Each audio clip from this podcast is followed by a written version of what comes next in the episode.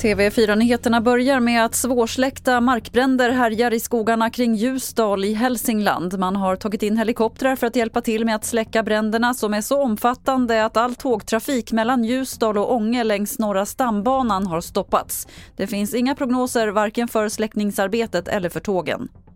Och behovet av brandflyg är ovanligt stort just nu. Sen slutet av april har M S B:s flyg och helikoptrar tagits in vid dubbelt så många bränder som samma period förra året. Räddningstjänsternas resurser räcker inte till. Man har bett om förstärkning från brandflyget hos Myndigheten för samhällsskydd och beredskap, M S B, i en omfattning som aldrig setts för.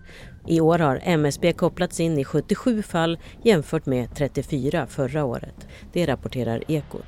Och prognoserna från S M H I visar att risken för fler bränder i mark och skog just nu är mycket stor eller till och med extremt stor. Framförallt i södra Sverige, men i princip i alla skogslän.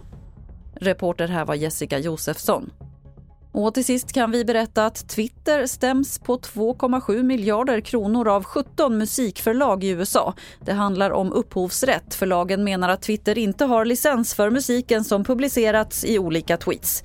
Därför har de begärt två komma sju miljarder i skadestånd. Fler nyheter finns på tv fyra punkt se. Jag heter Lotta Wall.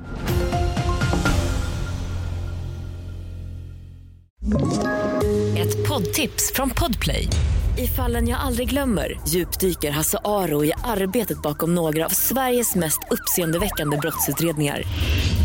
Går vi in med hemlig telefonavlyssning och, och då upplever vi att vi får en total förändring av hans beteende. Vad är det som händer nu? Vem är det som läcker?